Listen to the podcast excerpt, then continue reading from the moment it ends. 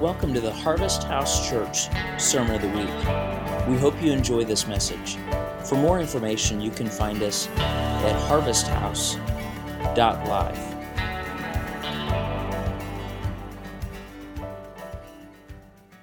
Okay, well, kids, you guys can head to class. I'm going to share just something briefly, and then Pastor Bill's going to join me. It, but we don't really have a specific plot or plan. But we're gonna do our best to just kind of follow the ramblings of the Spirit as best we can. Excuse me while I get this started.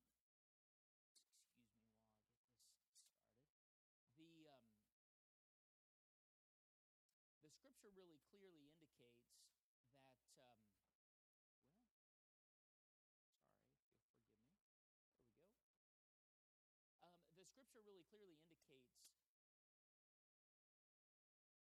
there is this thing that happens where we continually are learning freshly. And I do really believe that there is something that he's doing at this moment in which he is causing us to be aware in ways we've not been aware. And I don't think for a that this means that God has not always been some of these things, but I do absolutely think that our perspective of Him is changing. You're welcome to look with me, if you will, if you'd like to, excuse me.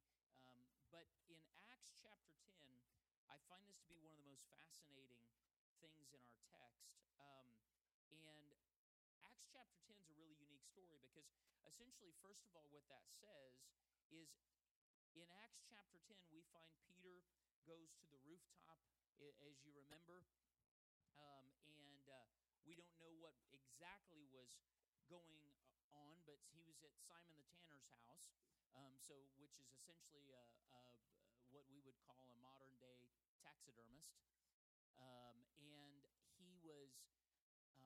up on the roof. I don't know if he was working on his tan at the tanner's house, but whatever he was doing, sorry, that's a poor joke, but whatever he was doing certainly was something that was, God decided that was going to be a divine moment, and he chose that specific moment to give Peter a vision in which you remember the veil drops down, the sheet drops down, there's animals there that are shown, and this vision happens three times. The first time this vision happens to Peter, God says, kill and eat, and Peter says, no, Lord, I can't do this. The second time this happens, Peter says, no, the Scripture prohibits me to do this. The third time, Peter realizes this is God talking, and he actually begins to have an argument about what God has said with God. Kind of a unique thing. And what this tells me first that I'm so perplexed by is that for the first 10 chapters of the book of Acts, so Acts is 28 chapters long, so the halfway through Acts, and the only people who are allowed in are the Jews. Realize that the only people getting saved halfway through the New Testament book of Acts church are Pharisees and Sadducees, Jews. 99.9% of people weren't allowed in. So let's just start with remembering that we have had a history of having a very, very exclusive gospel. Let's just call it what it is. So for the first 10 chapters of Acts, everybody else wasn't allowed in, and God chose Peter to change this. Peter begins to argue with God. God begins to speak to him about essentially saying, I'm better than you've thought. And interestingly enough, it's not even, don't let anybody tell you that it's because Peter has misread the Scripture. read it correctly, that he's not allowed to eat those animals. It's not like he misinterpreted a Hebrew word somewhere, and he didn't have a good old Strong's to be able to study like we do. And don't let anybody tell you that because the Old Testament was no good. The Old Testament was their Bible. It's all they had. So that was what they taught Jesus out of. Paul never had the New Testament to teach Jesus. You know what Paul taught Jesus from? The Old Testament, because it was the only Bible they had. So Peter then has this exchange with God whereby he argues. He doesn't really come to a conclusion other than the fact that I don't know what is happening, but God is seriously confused. God has already told us this. We lived by this rule for thousands of years. Now, all of a sudden, God changed his mind. Maybe I just had bad pizza or whatever has happened. But maybe the tanning fumes have gotten to me. But he goes downstairs, and immediately Cornelius is there, a servant of Cornelius, and you know the rest of the story. The thing that's the most amazing about this text to me is not even the fact that Cornelius is allowed in as a Roman centurion. Let me be clear. God doesn't start by expanding who's allowed to be in with people who are good people. He starts with the arch enemy of the people who are already in. A Roman centurion. This would be like today, God expanding the people of Israel and the people of Israel being expanded, starting with a general of Hamas. It's a big deal. This is a big deal. It would be like all of a sudden us accepting and think of whoever our if we have an arch enemy. We really don't. Obviously, we know no one can really compete or compare with America. But if we could have an arch enemy, maybe Kim Jong-un, he's up there somewhere, him being the first guy. I mean, it's a big deal. And so not only then does Peter have to come to grips with this, but God puts an exclamation point on it. Because in the process of saying these are the first people who get to come in, every other of the 16 evidences, when people accept God, when people accept Jesus, the message of Jesus in the book of Acts, every other time, what happens, the process is they hear the message preached, they get baptized as confirmation of that acceptance, and their hearts are changed. They become disciples. This instance, while Peter is preaching, the Holy Spirit falls on Cornelius and his men, and they all start speaking in tongues. Only time ever in the book of Acts. Ever. While the message is being given, why do you think that is? Maybe because God knows that they're going to say it's not him. God knows they're going to argue that these guys aren't allowed. God knows they're going to argue that this is against Scripture. So God, by his Spirit, sovereignly comes down upon these men while the gospel's being preached, as if to give his stamp of approval that all Scripture must bow its knee at the feet of Jesus. Did you hear me? All Scripture must bow its knee at the feet of Jesus.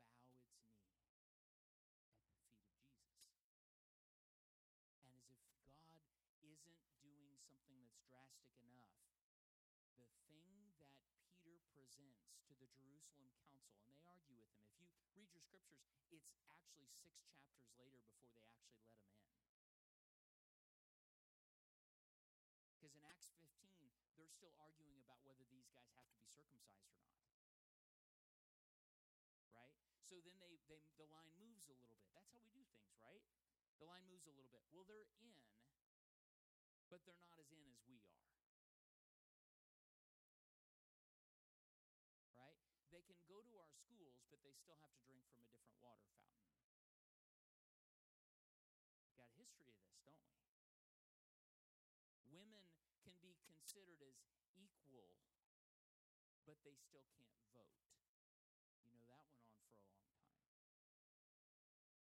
You realize the number one issue with the 13th Amendment. The number one issue whenever they decided that they actually would interpret the Constitution, that all men were created equal in God's image, the number one issue was, and even those that were proponents of seeing them as equal, the complete doing away with slavery, do you realize even they said it was laughable that they would ever allow these people to vote?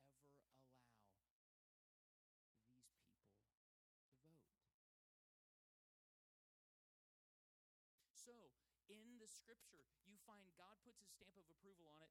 God chooses to redefine Scripture, because as Jesus says in John 16, there are many things I'd like to tell you, but you can't bear them right now. See, it's one of two things. It's either God's changing or we are. And I would like to suggest to you that if we serve a God who's changing, we've got some issues. If we serve a God who's mutating, we've got some issues. I do not believe that God is changing. I do not believe we serve a different God in the New Testament than we did in the Old Testament. I don't believe we serve a different God after slavery than we did during slavery. Oh, by the way, the same Peter that said that the Roman centurion could be in told us in 1 Peter chapter 2 that slavery was godly. Okay? So, either God changes or we do. And so, what I'd like to talk to you about tonight is to really revisit a little bit of what we talked about Sunday. I have no doubt Sunday may have been one of the most controversial messages I've ever shared. I get it. I understand. I struggled with it. If I really wasn't, I would be lying to say that I wasn't nervous about it. I'd be lying to say that that I didn't already have that message, the idea of that message, somewhat planned for our Wrecking Religion series, and I backed out. It's hard. There are ramifications to this stuff. But the reality of it is, I want to have a conversation with everybody. I'm going to invite Pastor Bill to come. And, sorry, this is hard. I'm going to, Pastor Bill and I are just going to chat for a bit. So this is kind of like who is it, FDR that had those fireside chats? Maybe it's a little bit like that. There you go. And so I'd like to kind of throw it open to any comments that you have first, and then maybe we'll kind of discuss it, take some questions. Here's the deal, and I did decide to Facebook Live this because since the message was on Sunday, I felt like it was unfair for this to not be, if I'm being honest with you. But I don't think that we're going to be able to go through and address everything from Genesis to Revelation. We can't. At least we can't tonight, and you certainly don't have the endurance for it. But what I do know, number one, is that I believe confidently that we have never been separate from Him. We can never be separate from Him. And that any separation that exists is from our side of the table. And it is a perception, not a reality. Okay? And the second thing I believe is any punishment or punitive type anger that has been perceived, whereby we think that God penalizes us in anger, in wrath, if you will, for things we do wrong or outside of His will, is a wrong judgment from our side of the table. Okay?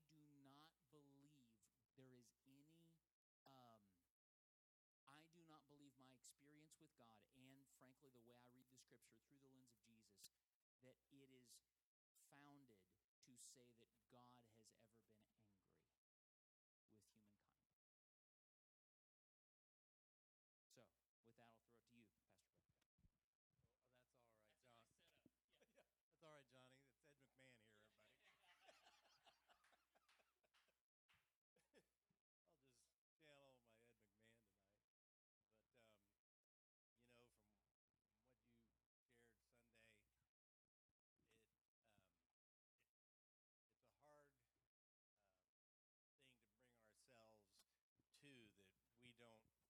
deserve to be punished, because just like a pastor talked about in his Wrecking Religion series, we look at God as a judge, and it's a Western civilization thing. We all feel that, you know, we enjoy the things that we earn, and we think of the good things that we earn, but then the flip side of that coin is when we do something bad, we deserve to be punished, and we're going to ask God to do that for us, and I don't think that that's entirely true. I've shared with Pastor that, you know, over the years, I had tried to earn God's favor over and over and over by the things like church attendance, doing tithing. I just, in my mind, it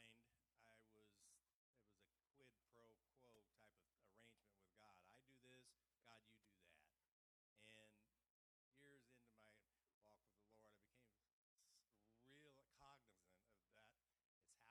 I deserved these things, and I was ashamed. And I realized, you know, I don't earn anything from Him. He loves me regardless. And no matter what I did, I mean, he blessed me for, I mean, there were blessings, but it wasn't the same as when I unconditionally just yielded my heart, said, God, I know how much you love me, and I'm so sorry. I had to repent for, you know, thinking I was good enough or earning it to keep it. So the flip side of that is, if I can't,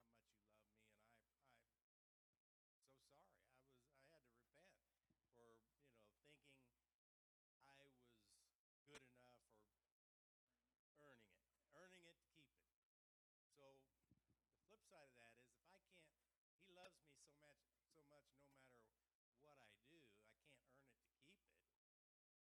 That if He loves me so much, then if I do something bad, He's gonna turn His back and say, well, I don't love you now. That doesn't make sense, does it? I mean, it just doesn't. I mean, let me make sure I understand what you're saying. So what you're actually saying is, if we now understand that we can't earn the goodness of God, are you suggesting that we, in turn, if the opposite is true, that we also can't earn His punishment? Right. Do you hear that? If we can't earn His favor, why would we think we could earn His punishment? If our actions positively don't earn His love, why would our actions negatively earn His anger? And,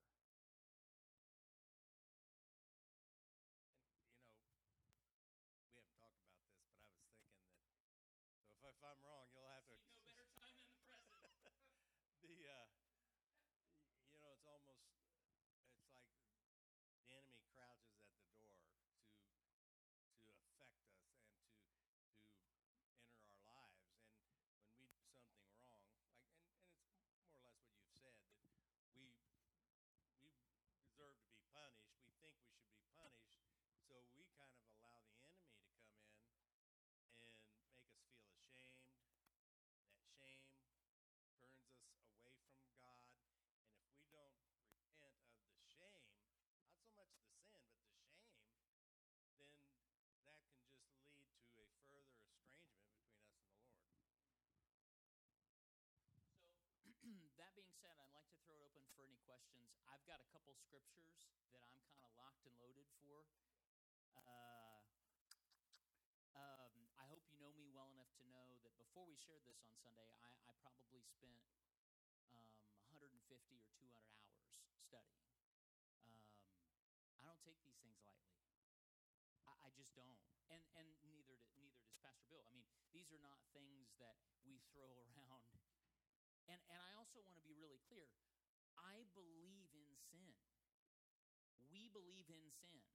I don't believe that I am lessening the weight of sin. I believe I'm giving it its accurate weight, because the wages of sin is death. I don't take death lightly. Maybe you do. But sin is what carries the weight of death. Sin's punishment is its own punishment. In fact, let's think about the rest of that verse. Romans chapter 6, verse 23. For the wages of sin is death, but the gift of God is life eternal. So let's make sure that we give credit where credit's due in that verse. Sin's credit is death. God's credit is the gift, meaning he gives it to us even though we don't earn it or deserve it, of life. And isn't it amazing that we throw around that verse? I can't think of a verse that's more readily used when talking about our salvation, and yet we still kind of mess it up, don't we? So I'd like to throw around, I'm sure somebody's got an Ananias and Sapphira in there. I'm sure somebody's got a priest with the rope in there somewhere. So let's throw it open for any questions, and we'll go for it. Ashley, go ahead. Said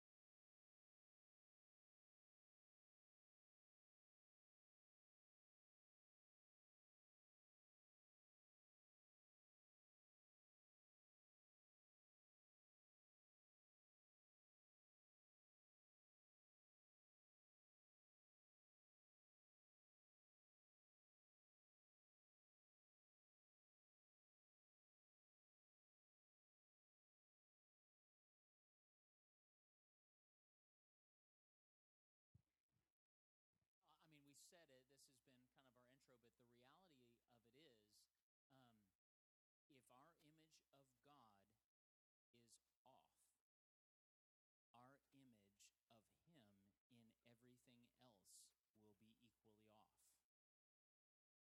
we're supposed to view his image well and then transpose that into the image of creation or culture, whatever. What we've done is we've done the reverse. We live in a very penal culture, right? Every action has a punishment associated or a reward associated, right? So that's, and there's some truth to that. I'm not suggesting anarchy, right? I'm not saying that. But the problem is when we make God the judge, then we are, and we somehow believe that Jesus is our defense attorney, we're pitting God against himself, and we're literally dividing the Trinity, which is heresy. That's not just wrong.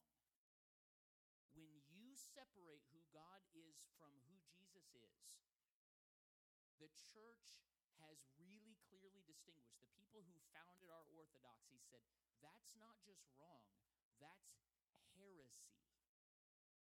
You cannot be considered an Orthodox Christian and do that. That's a big deal. And you want me take it a step further, since I'm really on the toes? When we do this, we actually are partnering with what I think is the most satanic thing we can do on earth. Why? You know what the word Satan means in every language? Accuser. You know who we most readily accuse? Ourself. And but if we view God as that, if we view God as somehow the enemy is his accuser, that's almost, it's almost like God's on the side of the prosecution. He's the judge, but he and the prosecutor are in league together. And Jesus is just trying to keep everybody from frying us. But in reality, what then is it any wonder if that's how the church sees God and if that's how the church sees ourselves? Is that any wonder that that's how the church then sees each other and everybody else? And the most satanic thing we do is accuse.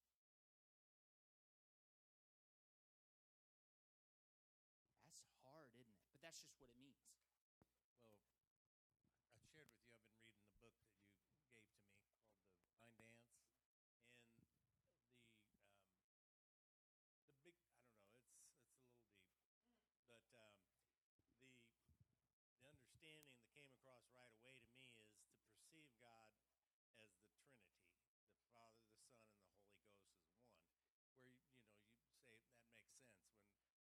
as the Trinity, the Father, the Son, and the Holy Ghost as one. Where, you say that makes sense. When we try to figure that God is going to punish us and we're going to come to Jesus to make him stop, that doesn't jive with the three being one. The three would never be separated in any kind of opinion. The three are one, and the three are in total harmony and in total agreement. So I just wanted to say that to affirm what you're saying. And Jesus says this numerous times. Jesus even identifies for us where God is in the crucifixion. I think we'll talk about this Sunday. But do you want to know where God is in during the crucifixion? Because what we would think is that God is receiving Jesus' offering and pouring his wrath out upon him to satiate his anger towards all humanity, right? Because God's mad at humanity, Jesus makes it right. All of our sin is being poured out on Jesus, and God's wrath is being poured out upon him, and God's turning his back. Jesus already has told us 3 different times where God is during the crucifixion. God is in Jesus, revealing himself as completely self-giving, as completely self-sacrificing, and in doing so, looking at those that are crucifying Jesus and saying, I forgive you. So Jesus and God, they don't separate. It's not like Jesus is up there paying it and God is the judge that has required it. And in doing so, there's this thing where God's, we think it is a quid pro quo. God's wrath is being satiated by Jesus, so God's out has to come outside of Jesus. You can see where already there's heresy involved. God is then outside of Jesus having his wrath answered? No. God's inside of Jesus dying on the cross, embracing our shame, forgiving, knowing that even in the midst of that, we still won't understand, but he says, forgive them. And that's how Jesus at the end says it's finished. What's finished? Shame and sacrifice. So, questions? Let me start here. I'll get the ball rolling. How many have heard the story about, and this is a big one, because when you separate, so how many have ever been told that there is a measure where God is angry or gets angry? Anybody ever told that God gets mad? Okay, cool. All right, good. So it wasn't just me. Has anybody ever seen the Old Testament passages to somewhat endorse that, right? And then we kind of make it like, we make it Christocentric, and by that just means Jesus in the midst of it, with the book of Revelation. Because for anybody that then says, in the Old Testament, God's really ticked off, but Jesus is love, you always hear that people try to play the Revelation trump card, right? God's coming back on a white horse, he's got the sword in his mouth, and he's killing 200 million people. right?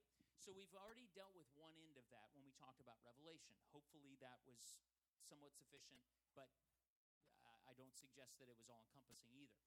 But let me be clear.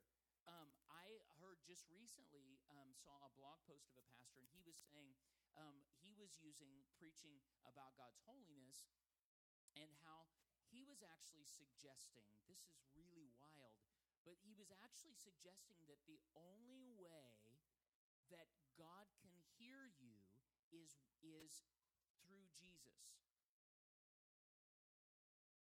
So what he was saying is, because God's holy, he's separate from humanity until we've accepted Jesus. I said, so hang on just a second. So you mean that God the Father is somehow unable to hear us until we've accepted Jesus? He said, well, absolutely. There is no mediation but through Jesus Christ.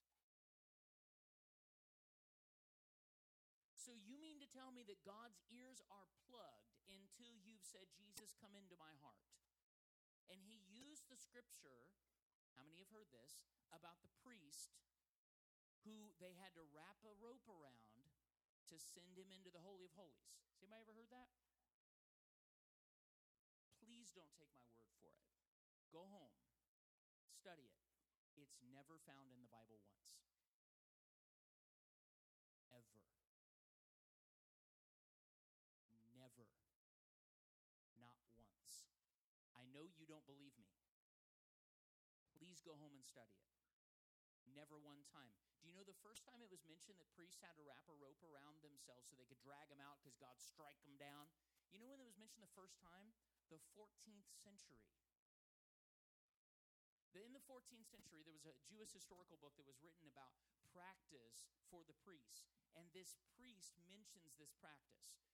Everybody agrees that this isn't accurate. And everybody agrees that if it is accurate, that it was something that could have been done as an add-on years after the Bible. We're talking 14th century? This is years after the Bible. Do you know the only thing in the Bible that even alludes to the idea that God would strike down one of his priests due to his holiness when they were in the Holy of Holies is the fact that in Leviticus, it does indicate that on their robes were bells. Okay? We then read into that text what by some preachers speak, because believe me, I've preached that verse.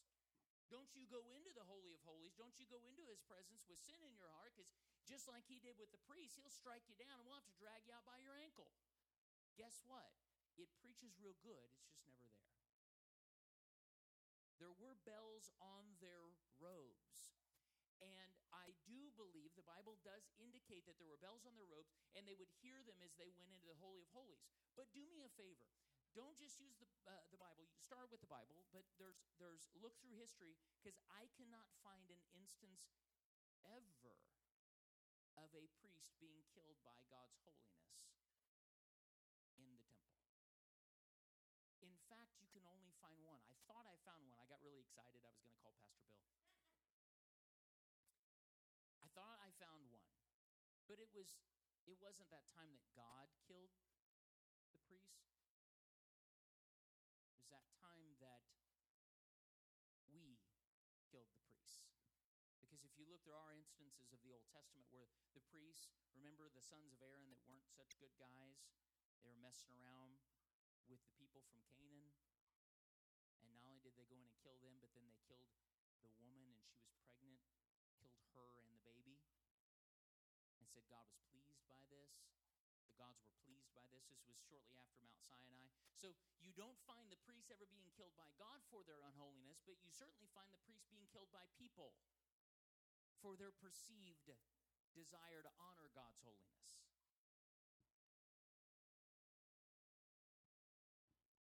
Well then what about Sodom and Gomorrah and Lot's wife, and she looked back and was turned into a pillar of salt? So here's a really interesting thing. When you get a chance, and we don't have enough time to really go through this. I enjoy this, but you would all be like totally worn out with this before I would ever be exhausted with it. So the first thing is when you look through the scriptures, is always clarity about things that happen. But it is very cultural. It was always very cultural to think that the gods were doing something. So if it didn't rain or if there was famine, or because you do realize that our religion was not the first. Like the Jewish God, Yahweh, was not the first. I'll say that again. The Jewish God was not the first religion. These people had spent years in pagan religion before Yahweh ever showed up. The problem is they then would import their perspective of everything they knew about how gods worked into these stories. So while I'm not going to say that God didn't send fire down from heaven and destroy Sodom and Gomorrah, the Bible doesn't really clearly say that's what happened. Let me give you an example. So, or Ananias and Sapphira with that. How many people have been told that God killed Ananias and Sapphira because they lied to the Holy Spirit? Yep, me too. The Bible never says that. Never. In fact, it almost goes out of its way to not say that. Read Acts chapter 5. It says that Satan filled their heart, and it says they died. Never says that God did it. We suppose that God did it. It does say they lied to the Holy Spirit, but it never says that God killed them. So let me ask you this. If your whole entire life, if you've spent 1,000 generations or 1,000 years and generations being told that when bad things happened, it was because the gods did it, and then now you meet this new God, when you start writing a story about this new God and bad things happen, how do you think you'll write the story?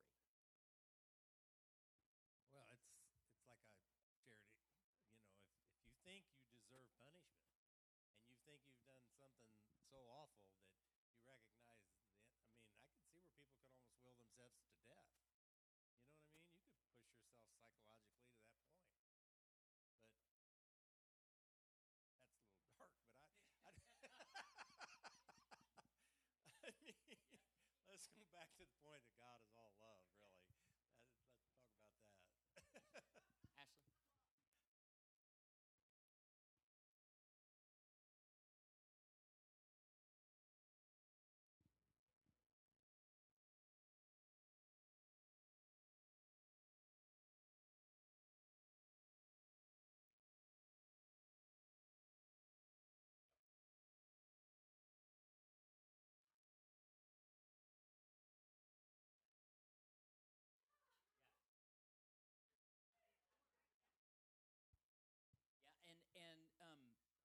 With you, that's not one that I really looked at specifically for this. I will.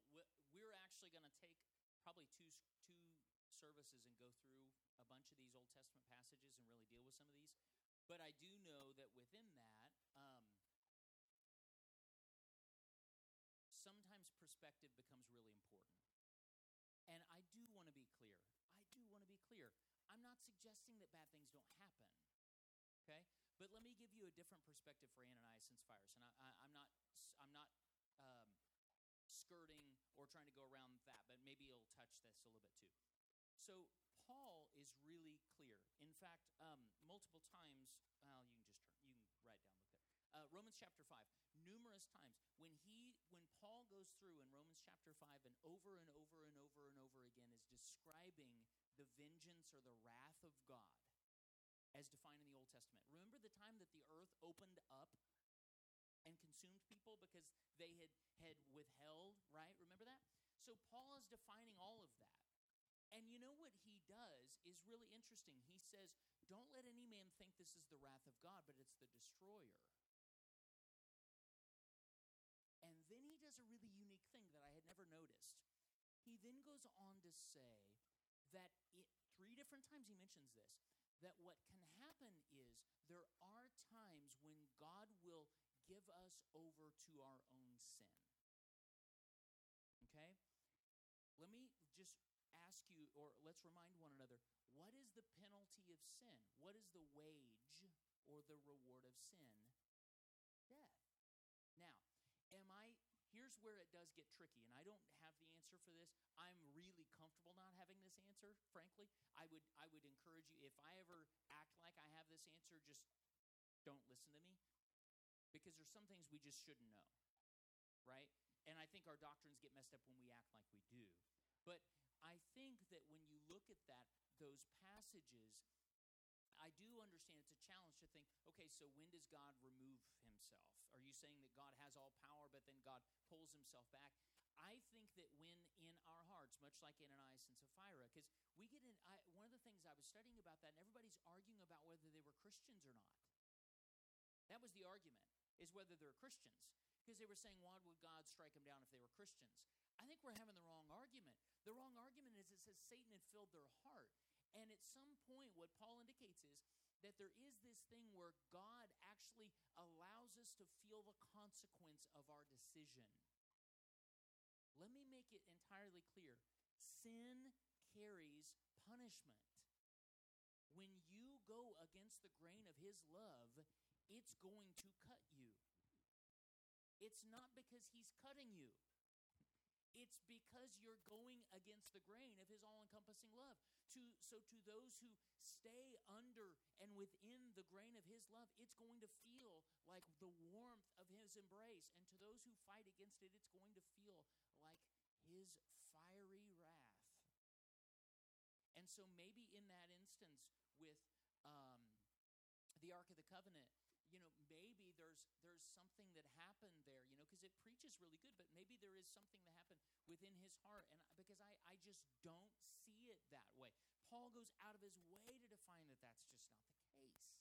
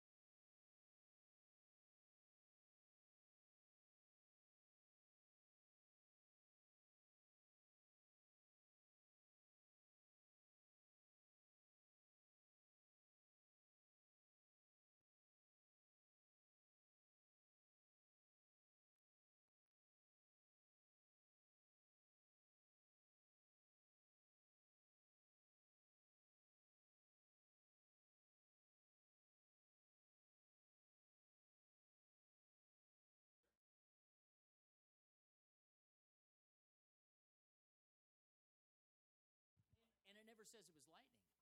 Here's the thing. How much did this thing weigh? If it falls on you, what do you think's going to happen? Let me be clear. I know I'm walking on some really sensitive.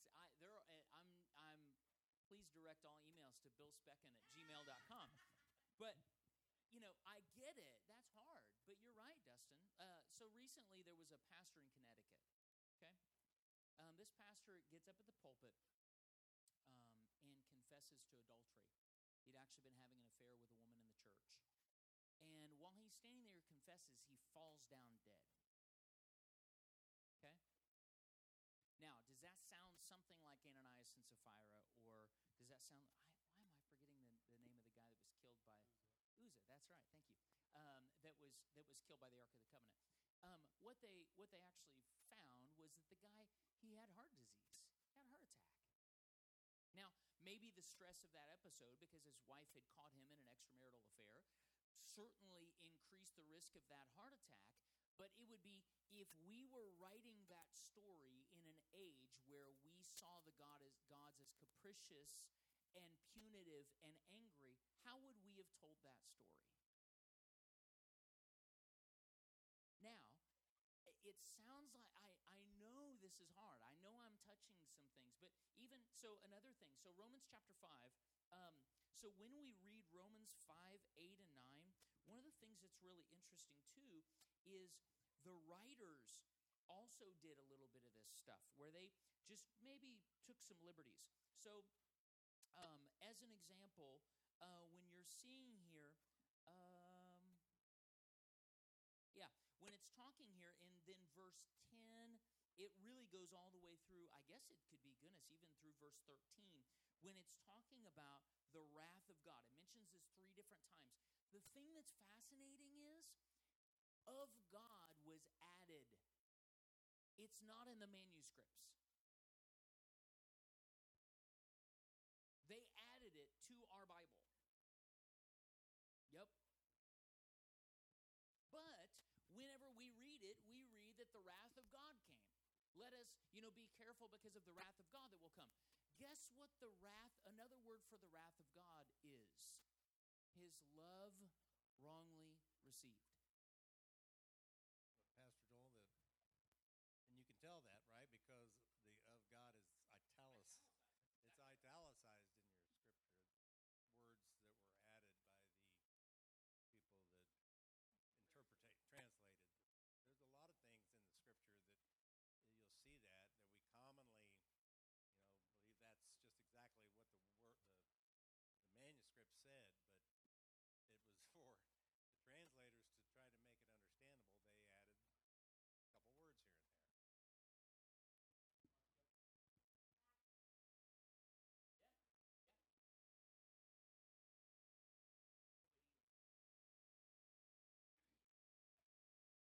that we commonly, believe that's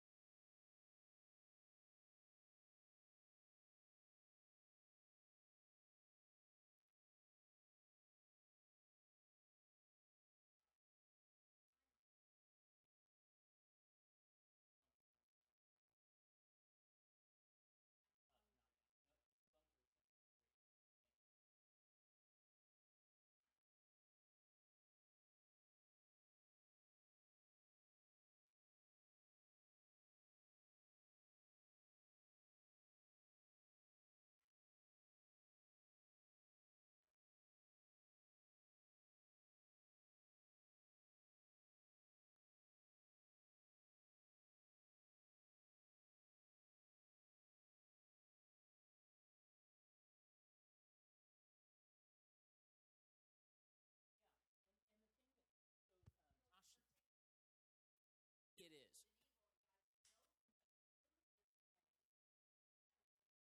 But I think the reality, we still need to be clear. God doesn't punish people for partaking of the knowledge. And I know you're not saying that, but I want to be clear to everybody that would hear this. The suggestion is not that God, because God didn't kick them out of Eden. God did not drive them out of Eden as a punishment for them breaking the rules. God protected them from eating of the tree of life and living forever in their brokenness. And in the same way, sin carries its own punishment. They had an idea. There was this thing, and who knows how it came about. I don't know. I genuinely don't know. But I do believe that there are many, many, many times. In fact, Jesus even talks about this. So he says really clearly, let me define to you the way that Satan works and the way that God works. Satan comes to kill, steal, and destroy. John 10:10. But I am come that you might have what? Life, and life more abundant. So that should be, in our Bible study, we use a word called, the word hermeneutic. Just means lens. Hermeneutic means lens for how you see things. We all have a hermeneutic. We have a life hermeneutic. Sometimes our hermeneutic is Eeyore-ish, right? Oh, bother, Oh, pity me, Sometimes that's our hermeneutic. You've been around people like that. But we have a hermeneutic to how we read the scripture. Oftentimes we allow that God is wrath hermeneutic to override Jesus. We should actually do the opposite. We should allow Jesus to be the ultimate hermeneutic because that was how God revealed himself. So we should read the Old Testament through the lens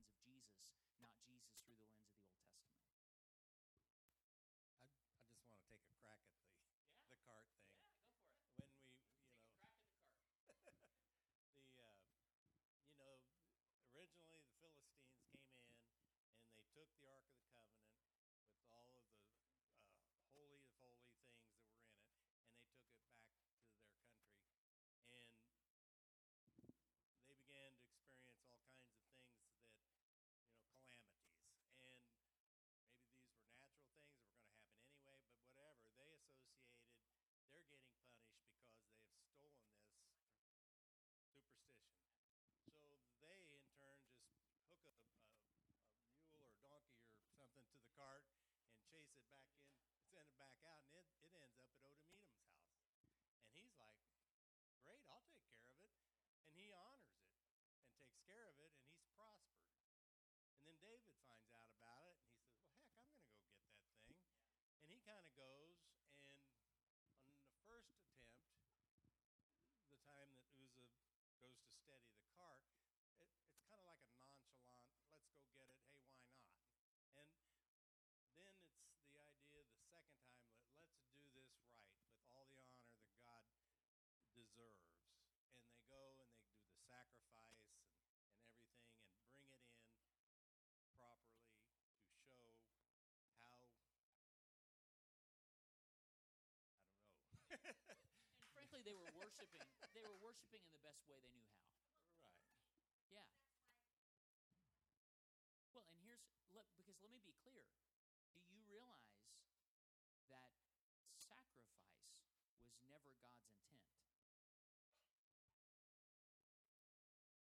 In fact, numerous times, Hosea says this, Isaiah says this, and it's spoken of David, of all people.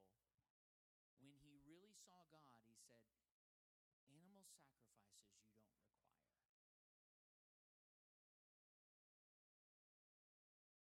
This is the guy that killed animals, what, every 6 paces? Yeah. Sacrificed animals. But when he got a clear picture of God, he said, you don't require sacrifice. You require my heart. So you realize that was anti-scriptural. But sacrifice was the best thing they had. And the fact that God was, this is another sermon for another day, but God had already moved people forward, because the thing they were sacrificing before they were killing animals was their firstborn children. That was the natural sacrifice. So God was already moving them forward by saying, don't kill your kids. Don't kill your children. Well, don't kill your children. That they would sacrifice animals was God already moving it forward. Why? Because let me remind you, I shouldn't say they, because we're all part of humanity. We couldn't get how much he loved us and that he wanted to be with us. So he was trying to start with, don't be afraid of me. So all through the Old Testament, he was always trying to get us to just not be afraid of him. He started with that in the garden whenever he came to them and they were hiding, and he said, why are you hiding from me? And they said, well, we hid because we were ashamed and we were afraid. And he said, why? Why are you ashamed and afraid? We were afraid because we were naked. So then guess what he does to show them that they have no reason to be afraid? He makes them naked again. He takes off the fig leaves that they had made to expose their nakedness, to show them that there's no need for shame. There's no reason to be afraid. And yet they still couldn't get it. So all through the Old Testament, you have 1,000, however many thousand years of trying to figure out that God was never something to be angry of. He was never angry with him. He was never anything to be afraid of. And so that's why Jesus, in fact, even before and after the resurrection, what was the first thing that Jesus says to them after the resurrection? Peace be unto you. Don't be afraid. That's why. Why did Jesus not just say, I love you, I've always loved you? Because we weren't going to get that. He was trying to start with us where we were, because he's so good. He recognizes our brokenness, and he wants to start with shame and fear, and then knowing once we can get that measure, then we step into his love, and perfect love casts out fear. But he knew that we weren't going to get perfect love, so he had to start with just, don't be afraid of me. Let me get close enough to you so you can feel my perfect love and know that you've been beloved the whole time. You've never been separate the whole time. And then when you embrace your identity, maybe then you'll see that I've loved you the whole time. But we were so scared of him, we wouldn't let him get close enough to show us that he's been loved the whole time. That makes sense? So, all right.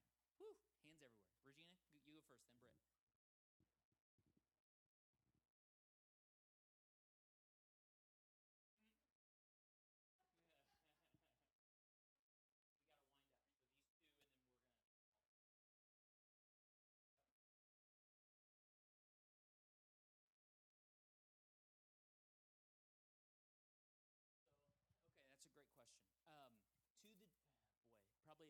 question I can answer in a fully encompassing way.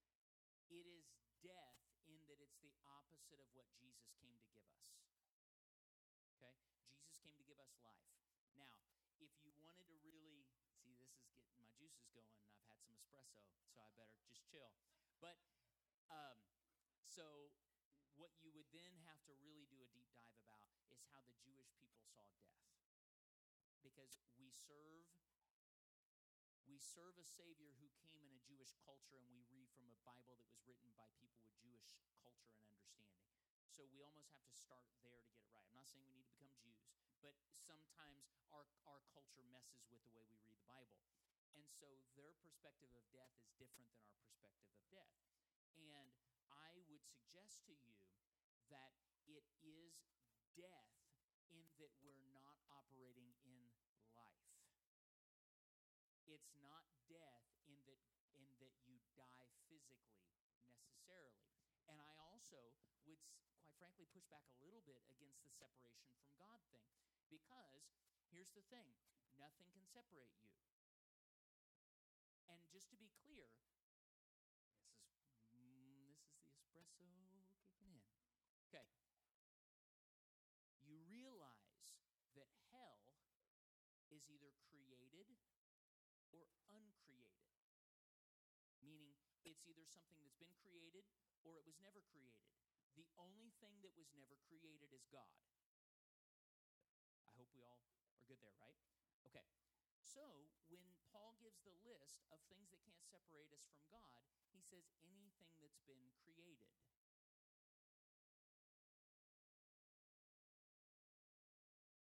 Nothing that's been created can separate you from God. So hell, in the afterlife, what we've determined as punishment after we die, is either uncreated, and that's where the Eastern Orthodox and some of the early church fathers actually taught that hell, heaven and hell was the afterlife inside the heart of God. Hell was where we had the restorative opportunity to make things right in his heart. I'm not suggesting that's what I believe, but I am suggesting that it's a really interesting thing to think that hell is either created or uncreated. If God created it, even it can't separate us. So death can't separate us.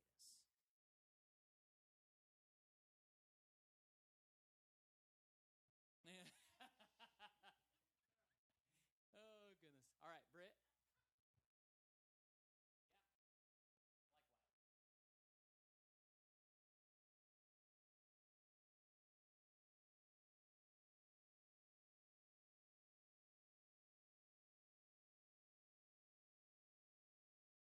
Likewise.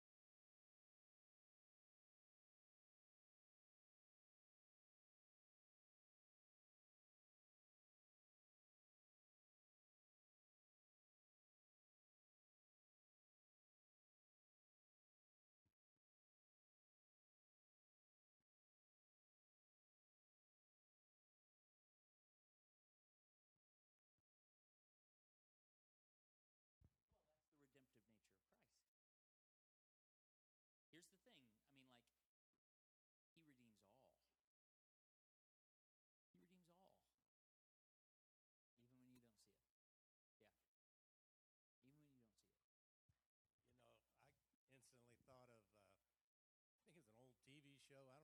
I don't know if it's a game, but truth or consequences. It's like, which do we want to choose? Do we want to choose the truth that God loves us? And even though we may have had something that we did that carried consequences, he loves us. We don't have to focus on that consequence and let that rule our lives. You know, we empower that consequence when we dwell on it, when we move forward in him, and we live in truth. Yeah. Because and we've got to be done because I want to honor Tosh being back there with the kids. But I want to say this. So here's where the beauty of the gospel is so cool. The beauty of what Jesus did is so incredible, because he redeems that. And he redeems the effects of that. So what can happen? Now, does that mean that as soon as I get saved, if I destroyed my credit, that all of a sudden I have good credit again and my bank accounts are full? No, of course not. But it certainly does mean that sin carries its own punishment. He doesn't punish us. And so what happens is, if we'll allow him to, he redeems even the consequences of our past sin. And how he redeems that is starting with our identity, starting with saying, you're beloved and you've always been beloved. And within that, he redeems even the consequences of sin. Because here's the thing, there is judgment. We believe that. We confess that in the creed. When we read that together, right, that everybody's going to be raised unto judgment. There is judgment. And judgment just means to restoration. And so he's restoring us. So if you choose for in whatever consequence, pre or post Christ, to reject the restorative work that he wants to do in your heart, then you carry with you the consequence. But when we allow him to do that restorative work that he always wants to do, that's when he gets to turn that consequence into something beautiful. That makes sense? It is a beautiful thing, and he does turn those things for good. He just does. That's how good he is. And so, and within that, he does all these other really cool things where he does protect us, and there's miracles that are associated, all this other stuff where he's just working in the midst. But at the base level, nobody gets away with anything. Because I know that bothers people when we talk about how good God's love is. They're like, oh, so somebody can be doing horrible things and then God loves them anyway. They're just getting away with it. No. It's not what I'm suggesting. Nobody gets away with anything. There is judgment. We all have to either embrace his restorative work or reject it. And to those who reject his restorative work on earth, that is hell. When you reject your identity as beloved, that is hell in its own way. When you reject his love, that is hell in its own way. So we'll probably do this again. So please, I apologize if we didn't get to any questions you had. I'm so sorry. But we'll do our best to address that. In the upcoming weeks. Sunday, we're going to talk a little bit more about this, and we're going to maybe address a couple scriptures that I think might be helpful. And over the next couple weeks, we're just going to continue to probably try and have some dialogue about this kind of stuff, because I know it's not easy. It ain't easy. But it's a beautiful gospel if we'll let it be. Right? So, Pastor Bill, would you mind closing us in prayer? Dear Lord and Heavenly Father, we're just so grateful that we have an understanding of how much you love us, Lord, that we can just enter in to that and just allow our thoughts and our actions to be ruled by that love. And Lord, that we would not fall back into the old ways of judging and demanding punishments and things like that,